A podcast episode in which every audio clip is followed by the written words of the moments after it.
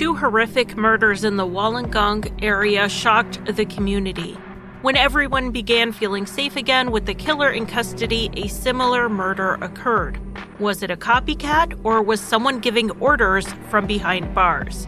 I'm Charlie and welcome to Crime Lines.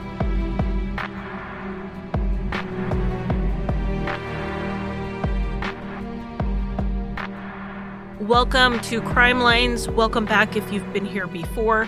Don't forget that I also have videos up on YouTube, true crime cases that aren't things I cover here, and what I cover here isn't what I cover there.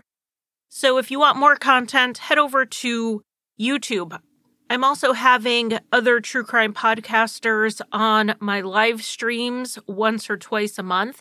So if you go over now, you can watch the one I just did with Aaron from the Generation Why. We talked about podcasting and the Alonzo Brooks case, and also the conversation talked a little bit about the developments in the Delphi case. Soon, I'm going to have Nina from Already Gone on, and we are going to ask her questions about true crime and podcasting, what cases she wants to see solved, have her tell us about some cases she's interested in. So, again, that's on YouTube. Go check it out, go subscribe so that you know when I go live and when I post new videos, which is generally twice a week. I don't know if any of us are ready to jump into this case this week, but we're going to do it anyway. I found it when I was looking up information on a listener suggestion for a different Australian case where the victim's first name is Belinda. This case ended up popping up because of location and name, and before I knew it, I was way too far down the rabbit hole to not cover it. And the main reason I ended up down a rabbit hole with this case is that every article I read left me saying, wait, what? And it took a bit to untangle this. This is the case of the Van Krevel family. Accusations of abuse and multiple graphic murders give this episode just a very general listener discretion warning. Let's start with 59 year old David O'Hearn of Albion Park, New South Wales, which is in the Wollongong metropolitan area. He was a shopkeeper, and on June 13th, 1998, he didn't show up to open his store. In the few years that he ran the store, David always opened by 7 a.m. When his employee showed up and David wasn't there, he called David's sister, Patricia, to see what was going on. Patricia had no idea why David hadn't shown up to work, so she went over to his house to check on him. What she found was horrifying. I really don't know how much of the scene she saw or she processed before she called for help. And I truly hope from the depth of my being that she didn't see much. The police responded to the call and found David's body decapitated, missing a hand, partially disemboweled, and mutilated. He had been killed the night before on the 12th. David's head was found in the kitchen sink and it had obvious blunt force trauma. His hand that had been severed was found on the couch. Small mercies here, but the dismemberment was after death. The blows to his head would have been fatal. Based on the blood spatter, David was on the ground for almost the entirety of the attack. So he may have been unconscious from the first blow. On the wall, painted in the victim's blood, was a pentagram, an inverted crucifix, and above the pentagram was the word Satan written out. The word Satan was also written on a mirror above a side table. Near the body on the floor were knives, a razor, and a small saw. They all had blood on them, and matching knives and tools were found in the home in the kitchen. The killer did not bring these things with them. They used what they found at the scene. The tools were from a cabinet that was above the refrigerator. To even see into that area, you would have to be at least six feet tall or taller. So they did believe that was the height of the killer. Also in the kitchen, next to the sink, was a pair of fingerless exercise gloves. They were still damp and inside out. They did not appear to be David's. The investigation showed that David had closed his shop at 5 p.m. and then he went to the grocery store. He actually bumped into someone he knew there, had a little conversation, mentioned he was going to have lunch with his mom the next day, and David would have then driven home and his car was found parked in his garage, but the groceries were still in the trunk. He didn't have time to put them away. So the authorities assumed David was interrupted by the killer shortly after arriving home.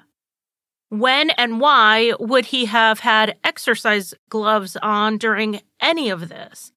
And if they were from the morning before he went to work, Surely they would have been dry over 24 hours later when the police arrived.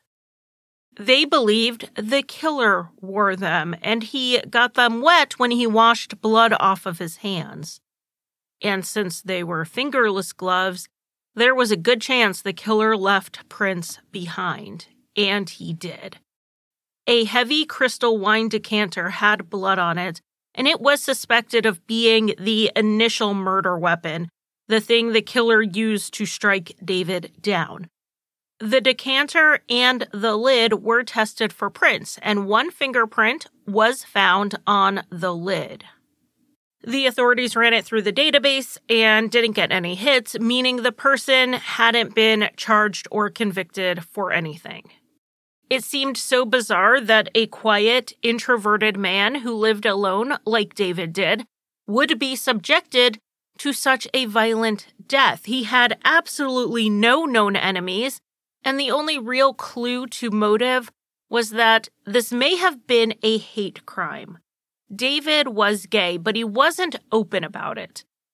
Investigators found evidence in his past of maybe three relationships during his adult years, and even those close to him didn't know he was gay. So, even as a hate crime, this seemed unlikely because someone would have had to have known he was gay. Robbery was a possibility because some small but valuable items were taken, and the drawers were ransacked. But the death seemed far too violent for that. If David interrupted a robbery when he came home, why would a robber then dismember him and mutilate his body? There was also no forced entry either. It's always possible David forgot to lock his door, but the investigators lean towards this being someone David opened the door for. And because he was attacked from behind, it would have been someone that he felt safe enough to turn his back on, not necessarily someone he knew, but someone he didn't perceive as a threat. Because of the satanic imagery left on the walls, the investigators asked around about anyone in the area who was interested in that sort of thing, and a bunch of people pointed the finger down the road towards a man named Keith Schreiber. When the police went to Keith's house to talk to him, he wasn't there, but his friend Mark was. Mark lived in the home, sort of. He was kind of a couch surfer, but at the time, that is where he was staying. The investigators asked Mark if they could look around, and he said yes. In Keith's room, the police were shocked to find drawings that were eerily similar to the crime scene. Some of it was honestly just generic satanic imagery, but some of it was more graphic and more on the nose. Things like pictures of bodies that were disemboweled and decapitated, like David had been. We're not talking Church of Satan or Satanic Bible style Satanism. This is more like violent horror movie style Satanism. Even more than that, Keith worked at the fish market and his job was to fillet the fish, so he was used to working with knives. The police tracked Keith down to talk to him and he denied any involvement. He denied knowing anything about the murder or about David and he gave an alibi, which was backed up by his boss. They had to be at the Sydney fish market early the next morning, the day after the murder, so Keith had slept at his boss's house that night so they could just pack up and leave first thing. It didn't seem likely that Keith had snuck out of his boss's house, traveled back to his own neighborhood to attack and kill David Hearn, and then got back, cleaned up, and ready to go in time to leave for Sydney. It just didn't look like Keith did this, even though he had those drawings in his room. Then on June 26, 1998, another man was brutally murdered in his home. This was Frank Arkell, the 62 year old former mayor of Wollongong. Frank's body was found when a friend stopped by to drop some things off at his home. Like David, Frank had been bashed in the head. This time it was with a lamp, and the cord of the lamp was wrapped around his neck. Frank had put up a fight, but his body had not been dismembered the way David's had been. But the overkill was still at play. And then after death, the killer stuck a few of Frank's own tie pins into his face. Unlike David, Frank Arkell was not a quiet person who kept to himself. Well, he kept to himself shortly before his death due to a massive scandal and major legal issues, but before that, he was an incredibly popular politician. He had been the mayor of Wollongong. He had been a member of state parliament. His policies to improve the city made him popular enough that he was called Mr. Wollongong. But that was before the scandal. And the scandal was worse than a scandal. It became public that Frank was being investigated for child sex offenses against many boys. Not just that, but he was implicated in being part of a pedophile ring, an organized system of abusers. He had already been out of office when this came out, and his fall from grace was as rapid as it was steep.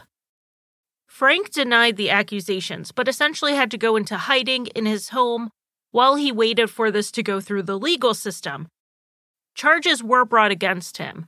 The trial on four charges was scheduled for September, three months after his murder, but the accusations were for many more instances than just those four that were being brought to trial. Frank dealt with verbal harassment anytime he went into public. There was graffiti on his property. And even hiding in his home, he got a lot of prank phone calls. Some of the calls were harassing, some were threatening but there hadn't been any physical attacks on him until now. And this attack left at least 40 separate injuries on Frank Arkell's body. This was a massive attack. Like David's crime scene, it appeared the killer used whatever was on hand. The lamp used and the tie pins were Frank's. The tie pins specifically were kept in a box that was found in Frank's closet. The police dusted the box for prints, assuming the killer had to handle it to get the pins out. And they found one print on the box that was not Frank Arkell's. The print did not match the one at David O'Hearn's crime scene, but that didn't mean they weren't from the same person. It could have been a different finger. It also could have been a different part of the same finger if he handled the decanter lid differently than he handled the box. It's not like we go around rolling our fingers on things when we grab stuff so that we leave full fingerprints everywhere. Partial prints are way more common than full prints. Also at Frank Arkell's scene were a pair of black Nike track pants turned inside out and a pair of blood soaked boots from the brand Colorado.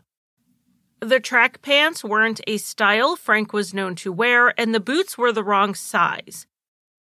The police believed the killer had taken them off at the scene to avoid leaving in bloody clothing, but walking around without pants on would cause just as much suspicion as bloody pants would have, and the investigators did determine a pair of Frank's pants were missing. It was fairly easy to spot because the missing pants were sweatpants that had a matching top. The top was there, but the pants weren't, and this was confirmed by Frank's house cleaner. This clothing is going to come back later, so keep it in the back of your mind. But at the beginning, they were not sure how important these clothes were going to be, and they were still trying to determine if David O'Hearn's murder was linked to Frank Arkell's. The investigators tried to find a tie between David and Frank in life. And they started with the people who made accusations against Frank, those who said he was part of a child abuse sex ring. And all of them were cleared from involvement eventually, and none of them who knew Frank knew who David O'Hearn was. And David's family and friends were not aware of any association he would have had with Frank. That didn't stop some media outlets from reporting that it was believed David and Frank were part of the same child sex abuse ring. The investigator said in a forensic investigators episode on this case that they never found any evidence of that. Not a hint, not a whisper. There were no accusations ever made against David. And they dug through every detail of his life. If it was there, they would have found it. It sounds to me like some reporters tried to read between the lines, except there was nothing there to read. Not only was David's family dealing with his death and the truly gruesome details, they had to hear these absolute lies being reported. David and Frank had no connection to each other, but the investigators still believed the murders may have been linked, even in motive, because there is one thing that they had in common, even though they didn't know each other, and that was that they were both gay. So the investigators broadened their scope to look at other murders of gay men in the area, and a search on this found a similar murder in Sydney. Six months before the David and Frank murders, Trevor Parkin was killed in his home. He had also been smashed in the head, this time with a bowling pin, and he was partially dismembered.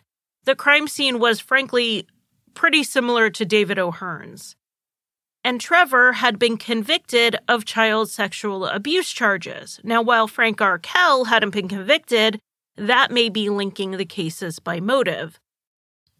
There was a distance between the crimes here. David and Frank lived near each other, making investigators believe the killer was local. But Trevor was killed in his home over an hour and a half north. There was a whole handprint found at the scene of Trevor Parkin's murder, and it didn't match either of the prints found at the Wollongong crime scenes. However, it was such a similar murder, so similar. And some items stolen from Trevor's apartment were found at the train station, and it was the train station you would be at if you were taking the train down to Wollongong. So maybe, for lack of better phrasing, the killer commuted to Sydney. There was enough to suspect the cases may be linked, but not enough to say definitively. So the three murder investigations were worked on separately, but with communication between the investigators. It turned out that two of the cases were linked, one was not, and what would crack the case was the clothing left behind by the killer. Those Nike pants were too generic and mass produced to track down the sale. The boots were a popular brand and style, but with more limited distribution.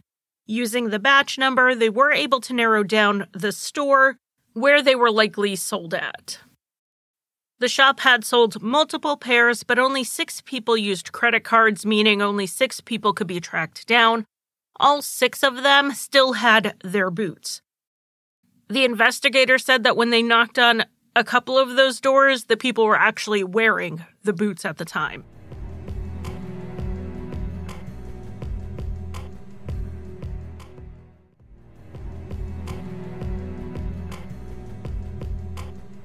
It was likely a cash purchase, and this put them back at square one. So the investigators decided to go public with the clothing. On the news and through Crime Stoppers, they broadcast the boots and the pants and asked people to call in if they recognized the items, and someone did. A woman called saying that her ex boyfriend had the same pants and boots and he wore them regularly. until some point in June when he stopped wearing them. She even asked him about those items because he wore them so often and then suddenly they were gone. The boyfriend's response seemed overblown. He avoided giving a straight answer and seemed angry that she had even asked, which isn't usually the response someone gives to why they got rid of an article of clothing. She also said the boyfriend followed the murders of David O'Hearn and Frank Arkell very closely in the papers. She gave her ex's name as Mark Van Krevel. Mark had actually been interviewed already in the case. He was the same Mark who had been living with his friend Keith Schreiber, an early person of interest in the David O'Hearn murder. He's the one who let the police in the house to search, and he had gone to the police station to give a formal statement at that time. Keith had been cleared because he had an airtight alibi when David was killed, but Mark hadn't really even been looked into. Owning similar clothes as were found at a crime scene wouldn't be enough for an arrest, but if he was the killer, Mark was a danger to the public. He may have killed one person, but he may have killed three. So authorities surveilled Mark closely while they kept working on the investigation. One thing they could do was compare Mark's fingerprints to what was left behind at the various crime scenes. And they might not have to ask Mark for the prints, which would then tip him off to the investigation looking at him. When Mark gave his statement when he was interviewed after David's murder in relation to his friend Keith, they had the statement written up and handed it to him to sign. People often use one hand to hold the paper still on the table while they're signing. So they went back to the investigation files and pulled the statement. They fingerprinted it and managed to get nearly a complete set. After comparing the prints, they determined that they matched the prints left on the lid of the decanter at David O'Hearn's house and the box of tie pins at Frank Arkell's. They did not, however, match the handprint at Trevor Parkin's apartment. But to confirm, they wanted to get another set of prints, and the officer surveilling Mark saw him discard it was a soda can or a soda bottle in a public trash can. So they retrieved it and had it processed. The prints again matched. At this point, they're starting to get everything together to make an arrest. Not for Trevor Parkin's murder, but for the other two. And then on September 30th, 1998, as they're working on this, 19 year old Mark Van Krevel, who had recently changed his last name to Valera, showed up at the police station with his Taekwondo instructor and he confessed not to Trevor's murder, but to the other two that the police were about to arrest him for. It's not clear why Mark decided to confess to his Taekwondo instructor, who then talked him into going to the police. It doesn't seem like Mark was aware that they were closing in on him. Mark claimed he came forward because he had to get it off of his chest. He was feeling guilty, but the way he talked about the crimes in his recorded confession was so emotionless and detached at times that it was so hard to imagine that feelings were involved at all, but it really is the only explanation offered. Not only did Mark go to the police and give a statement at the police station, he also went with them to the crime scenes to give all the details they could ever want. Mark said that in the case of David O'Hearn, he actually had no idea who he was. He didn't know David was gay. He said he was simply angry and made up his mind to kill someone that day. Asked what he was angry about, Mark just said stress. He wasn't very specific. Mark said he had passed David while he was out in his yard and decided that is who he would kill. Mark approached David around 6 p.m. under the pretense of wanting to know if there were any rooming houses in the area he could rent. David's sister has said that David was a very giving person, letting people have credit at his store when they were in need. So it wouldn't surprise her that he would have tried to help Mark under this ruse. Here was Mark claiming to be a teenager who was homeless and needing somewhere to stay. David invited Mark inside to talk about the area and what options he had for housing. Mark said he sat down on the couch and David offered him something to drink. When David got up and turned his back to Mark to go get that drink, Mark attacked. He grabbed the wine decanter and hit David from behind.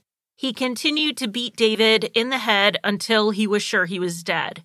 Then Mark looked around for things to steal. He spent 30 minutes in the house looking for things to take and also to continue the attack on David's dead body. Mark said he made the satanic marks on the walls using David's hand as a paintbrush. Then he left the hand on the couch. The reason David's head was in the sink was that Mark considered cleaning it and keeping it as a trophy. Mark's information matched the evidence, and it matched things not in the media. Like, Mark knew exactly where the various satanic imagery was on the walls, not just the general idea that it was there. As Mark was talking, there were a few points where he took some deep breaths, like he was trying to compose himself a bit, and that was the closest to emotion he showed. So much of this was completely detached.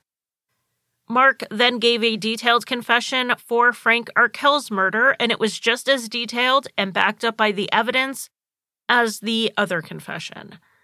But Mark said he actually targeted Frank specifically due to the charges against him. Mark and his friends were even behind some of the harassing and threatening phone calls Frank had gotten. Mark said that on the day of the murder, he called Frank and said he was a homeless gay teen and would like to meet up with him, and Frank invited him over. Though Frank had inherited his parents' house, he didn't live in it. He preferred living in the granny flat that was on the property. And a granny flat is what I would call an in law suite, basically a small self contained living space. When Mark arrived at the granny flat, he said Frank was making the bed. The two talked for a little bit, and when Frank turned his back on Mark to go use the bathroom, Mark attacked. He first shoved Frank up against a wall and then hit him with a lamp. Mark then used the cord from the lamp and tried to strangle Frank while also he continued to hit him. After Frank was dead, the attack continued. Then he found the tie pins while he was looking around the place and he stuck them into Frank's face after death. Mark had a similarly calm retelling of these events, getting a little riled when he talked about what Frank Arkell had been accused of doing. At one point, he even cursed about it, but then he apologized for his language. It was just really odd to listen to him apologize for swearing and then get back to describing a horrific murder. He certainly did not sound sorry for it. Mark's motive for killing Frank was because he felt Frank was a danger to children, and his motive for David O'Hearn's murder was just general anger at the world, I guess. Mark did mention having been physically abused by his father to the police at this point. That is why he changed his last name to Valera to further get away from his father. So that was possibly the source of some of his anger.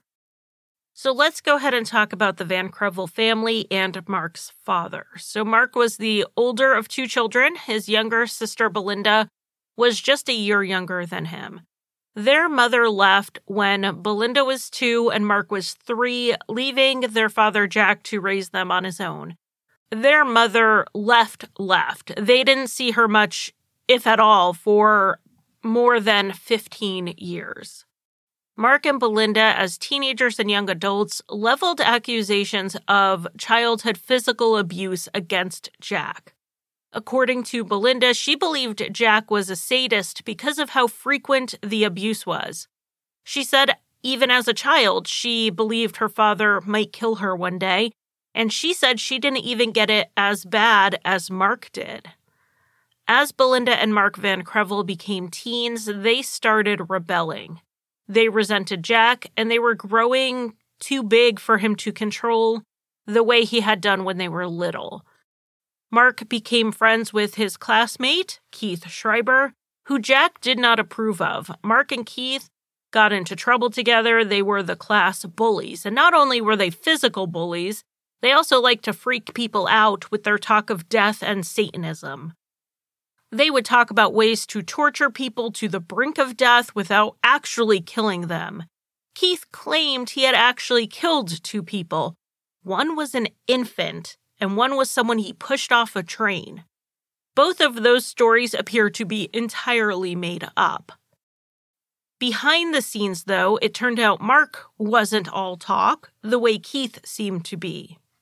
Mark read up on serial killers, MOs, graphic crime scenes, and information about how to dismember a body.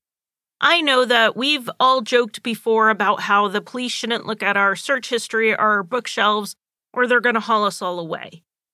But Mark was obsessed not with learning about serial killers, not about reading about forensics or psychology or criminal justice the way the rest of us are interested in true crime. He was obsessed with how to be a serial killer.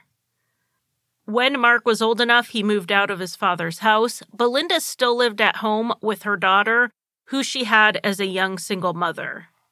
When Mark moved out, he did not have the usual things you need to support yourself, like a steady job, so he mostly bounced between places to stay rather than moving in anywhere stable.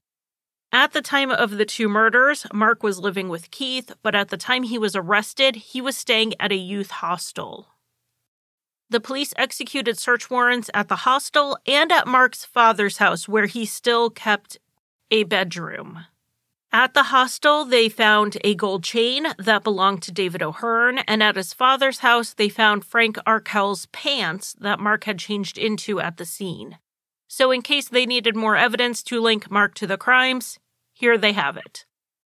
They also found a Harold Schechter book called The A to Z Encyclopedia of Serial Killers.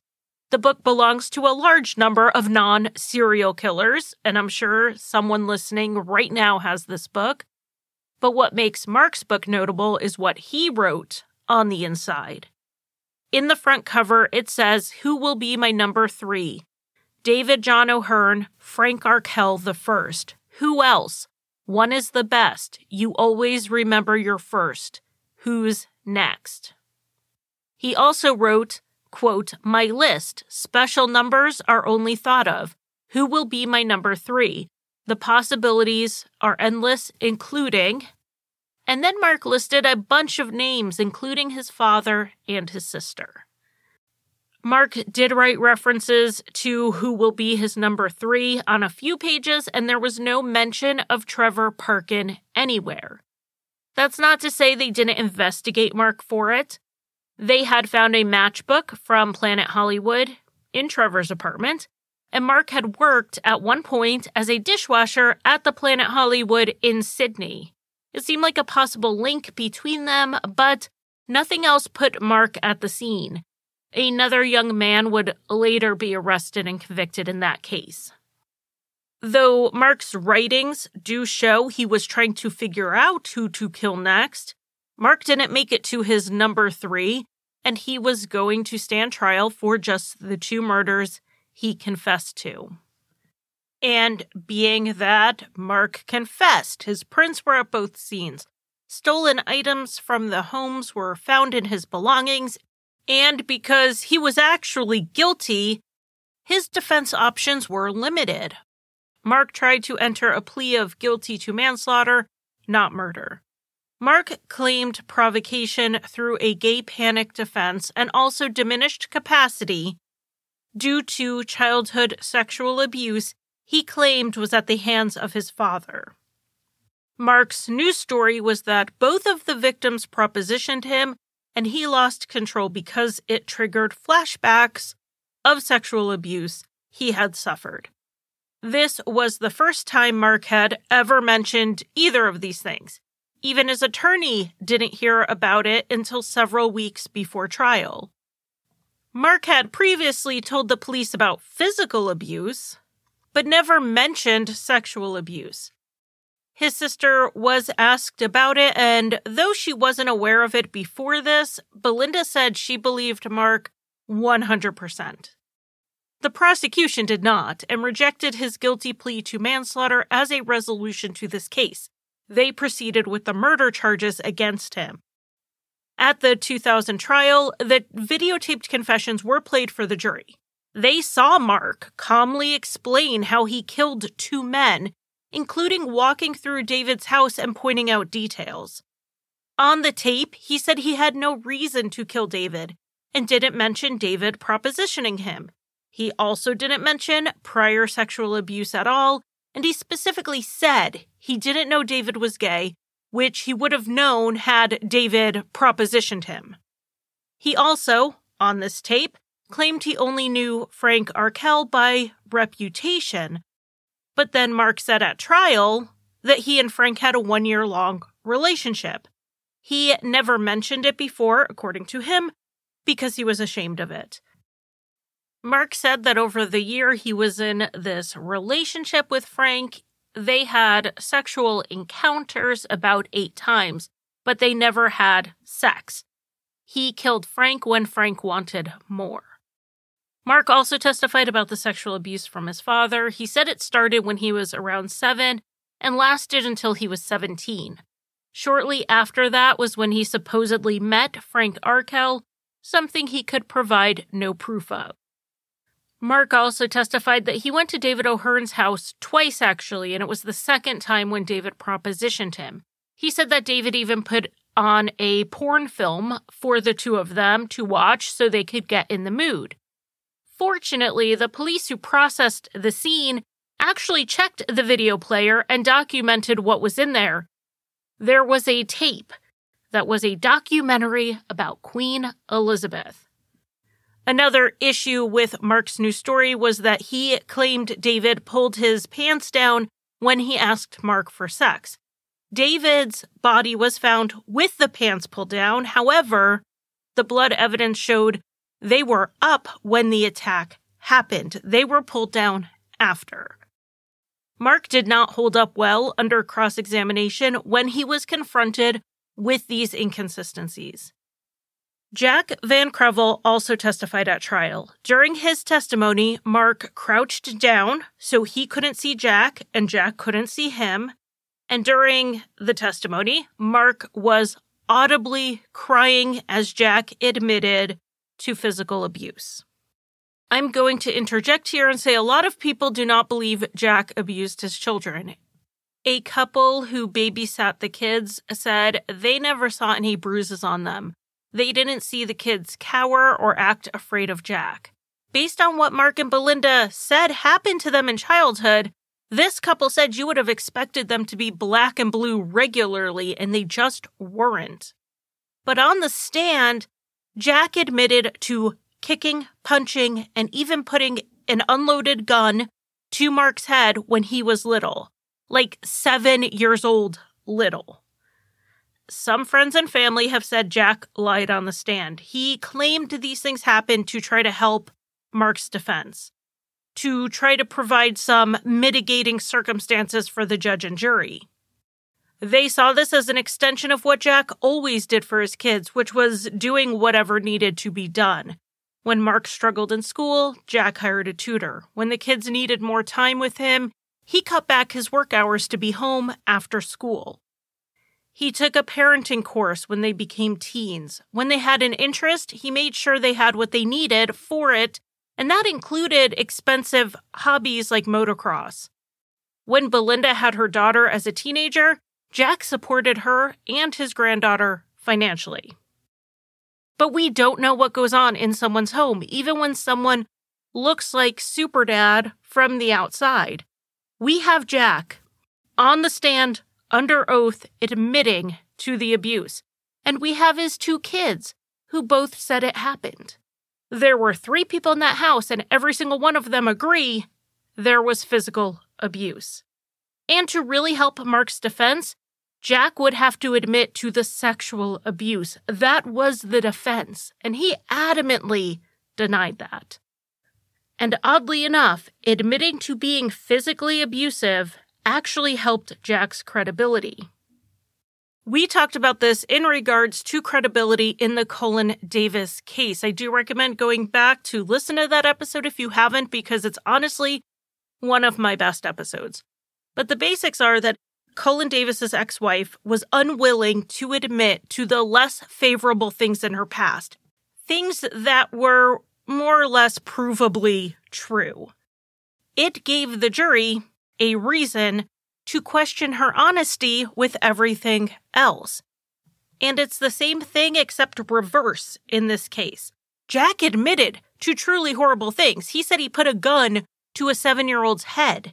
He said, I did all of these awful things, but I didn't do that. And that came across as credible under these circumstances.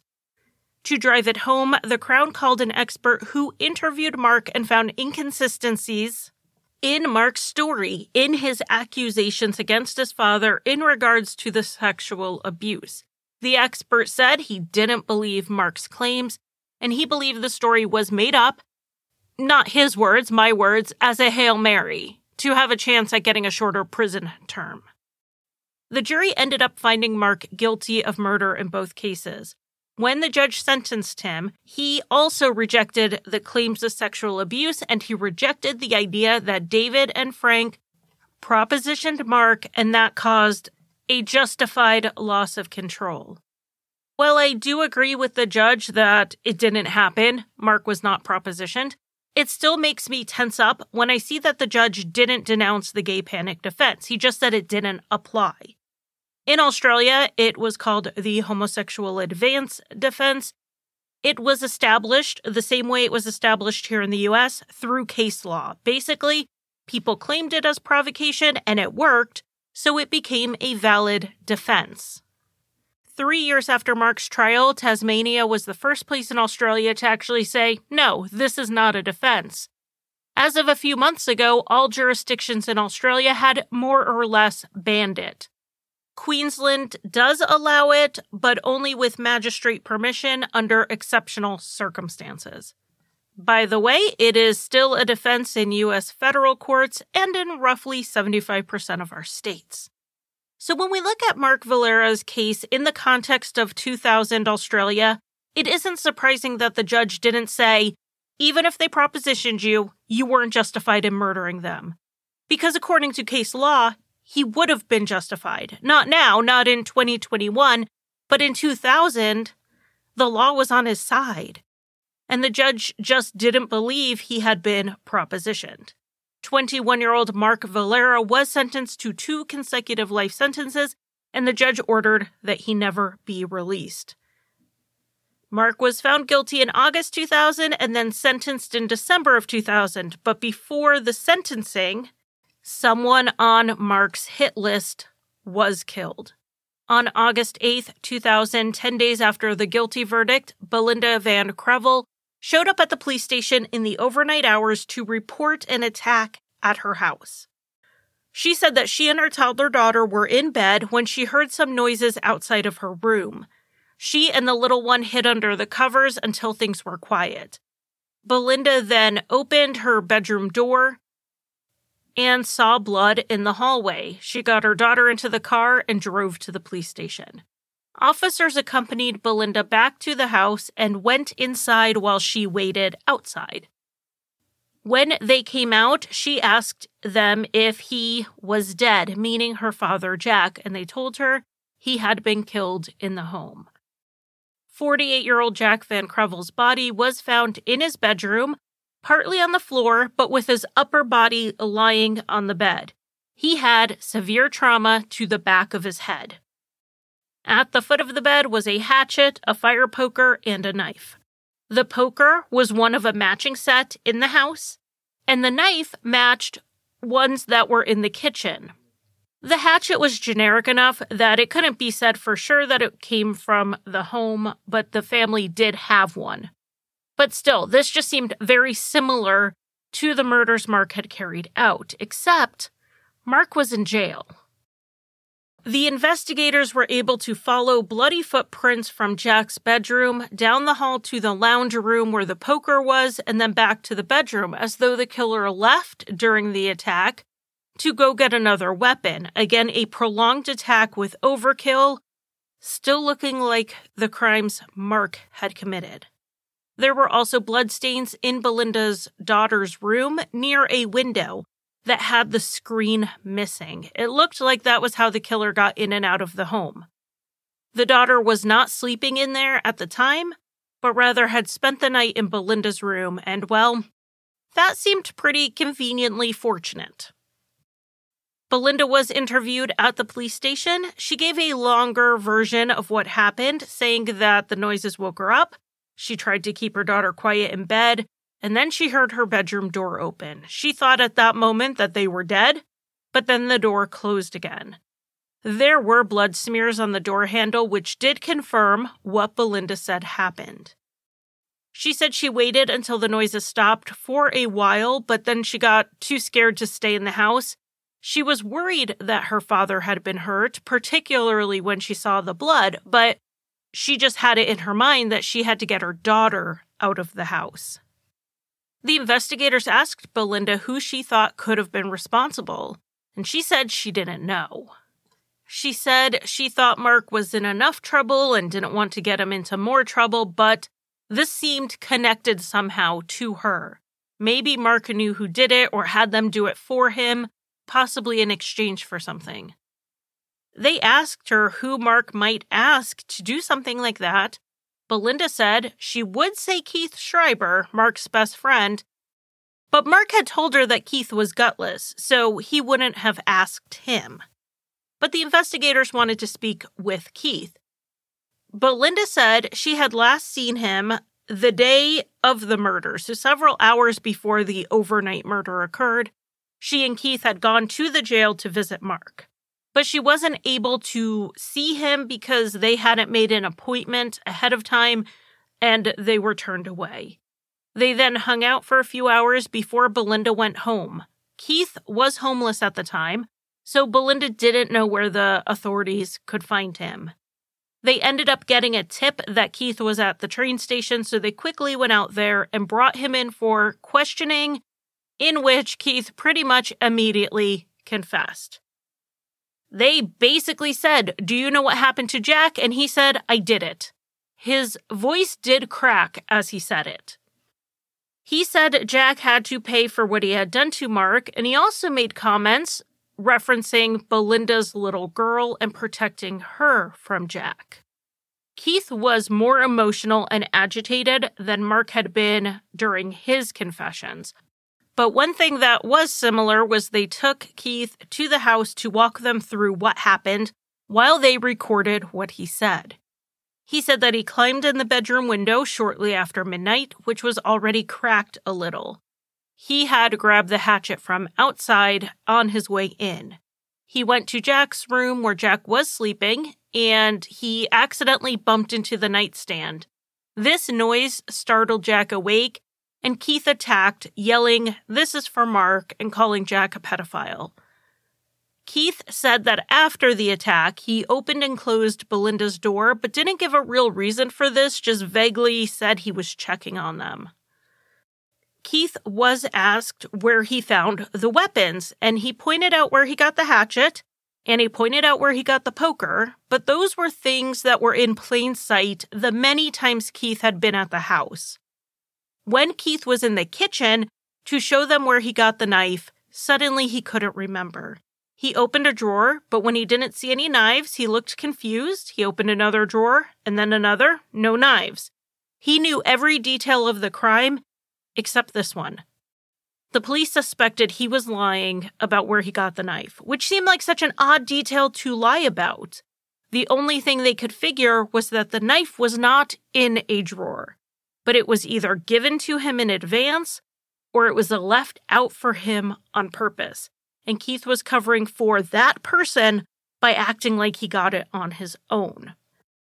The only other adult in the house was Belinda. And frankly, the investigators already didn't think her story completely added up. For one, Belinda had a mobile phone near her bed. She didn't use it to call the police either during or after the alarming noises she heard. She didn't flee with her daughter to a neighbor's house to use their phone.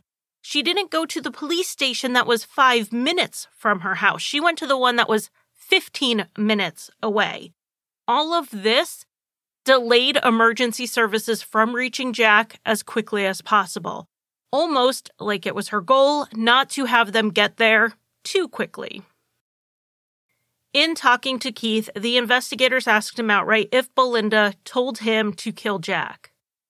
And all he said initially was that he knew Belinda wanted it done. Then he said she did ask him to kill Jack, but he didn't know if she was serious. Keith was just simply not going to draw a direct line from Belinda to the murder for the investigators. He was going to dance around it. They were going to have to keep investigating, and one person they talked to was Elizabeth, Mark and Belinda's mother. She had re entered their lives after Mark's arrest. When he was convicted, she was caught on camera leaving the courthouse, crying and sobbing, and saying what sounded to me like, I'll get you, Jack. But when they talked to Elizabeth, she said she didn't, in fact, get Jack. If anything, she tried to save him after Belinda told her that she offered Keith Schreiber $2,000 to kill Jack.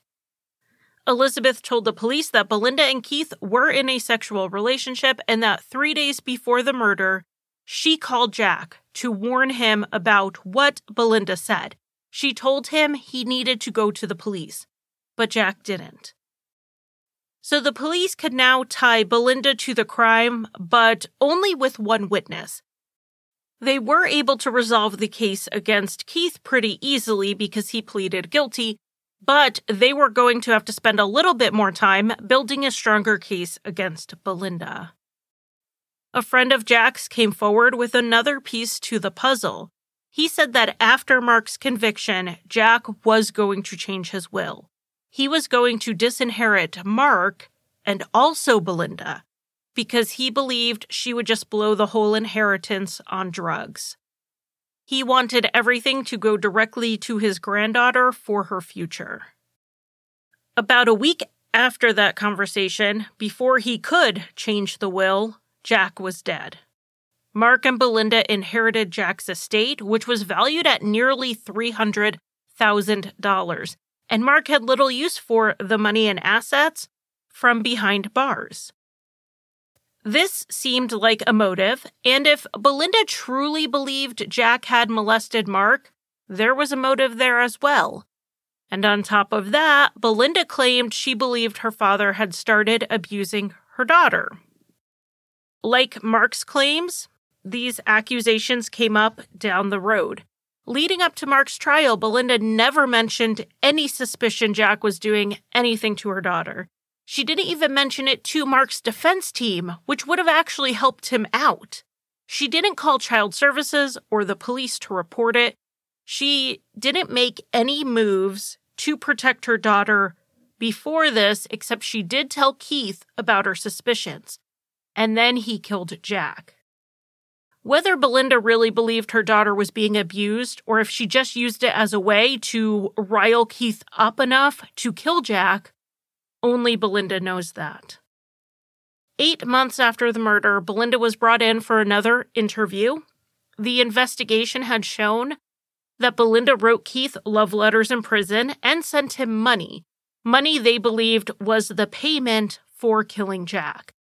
Money she initially denied she gave him until she was shown proof of it. And when confronted with putting money on the books of her father's killer, her response was, Yeah, and? Belinda told the police she was still friends with Keith, so it wasn't weird that she visited him and sent him money.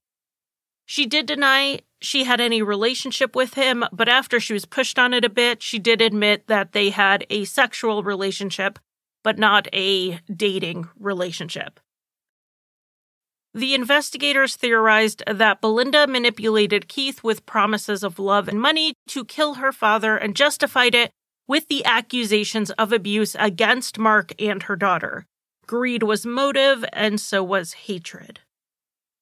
From the time of Jack's death, Belinda denied any involvement. However, two years later, she did confess in exchange for a plea deal. A key witness had fallen through, so the prosecution was willing to compromise.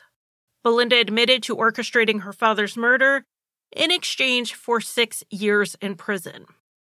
The authorities were never able to link Mark to the murder as someone giving instructions from inside. It seemed interesting, quite a coincidence, that Belinda and Keith tried to visit him in jail just hours before the murder, but no one has ever implicated him in having knowledge before the fact. Even when the authorities visited Mark in prison to ask him about it to see what he knew, he seemed really interested in the details as to how his father died, as though he didn't already know. In 2007, Belinda was released at the age of 26. And she has not stayed out of the headlines since then. After her release, there were some articles about how her daughter's paternal grandparents, who had custody, were afraid of Belinda. They said they were not going to allow any contact between the daughter, who was then 10 years old, and Belinda. Those reports helped fuel Belinda Van Krevel's media nickname of Belinda Van Evil. Belinda has also been arrested a number of times since her release, mostly for petty crimes, but in 2014, she was jailed for two years after she stabbed her boyfriend, a man named Marshall. Marshall said the attack came out of nowhere, and Belinda was calling him Jack while she did it. While he was in the hospital, Belinda actually called Marshall's father to ask where Marshall was. He told her Marshall was in the hospital because Belinda had stabbed him, and she claimed to have no memory of the event. While Marshall had told his father what had happened, he actually tried to lie at first. He told the authorities he had been mugged and that is how he had been attacked. They didn't believe him. They executed a search warrant on his home, and that's when they found his blood. Belinda was arrested. It was alleged she attacked him after mixing pills with alcohol. She was given a two year sentence in that attack. Belinda's latest criminal charge was nearly a year ago, stemming from a fight she got into with a friend. Belinda Van Krevel cannot jaywalk without it getting reported on. And I wish I had the time or, frankly, the brain power right now to delve into why Belinda was the one in the family called Van Evil when it was her brother who killed two men because he felt like it. How she only thought her father was sexually abusive because her brother told her he was. She's not the one who made up that story. The darkest and most evil parts of this entire case go back to Mark, yet Belinda is the one dubbed Van Evil. I'm not going to paint Belinda as an angel, but I do think we need to question why the media is painting her to be almost worse than her serial killer brother. As for Keith Schreiber, he was initially paroled in August 2012 after his minimum 12 year non parole period was up, but he didn't follow the conditions of his parole and ended up back inside, but he has since been released. Mark Valera, aka Mark Van Krevel, has appealed the severity of his sentence. He lost that appeal, and though his sister, who still believes in him, has advocated for his release, it looks unlikely that Mark will ever live outside of the prison walls.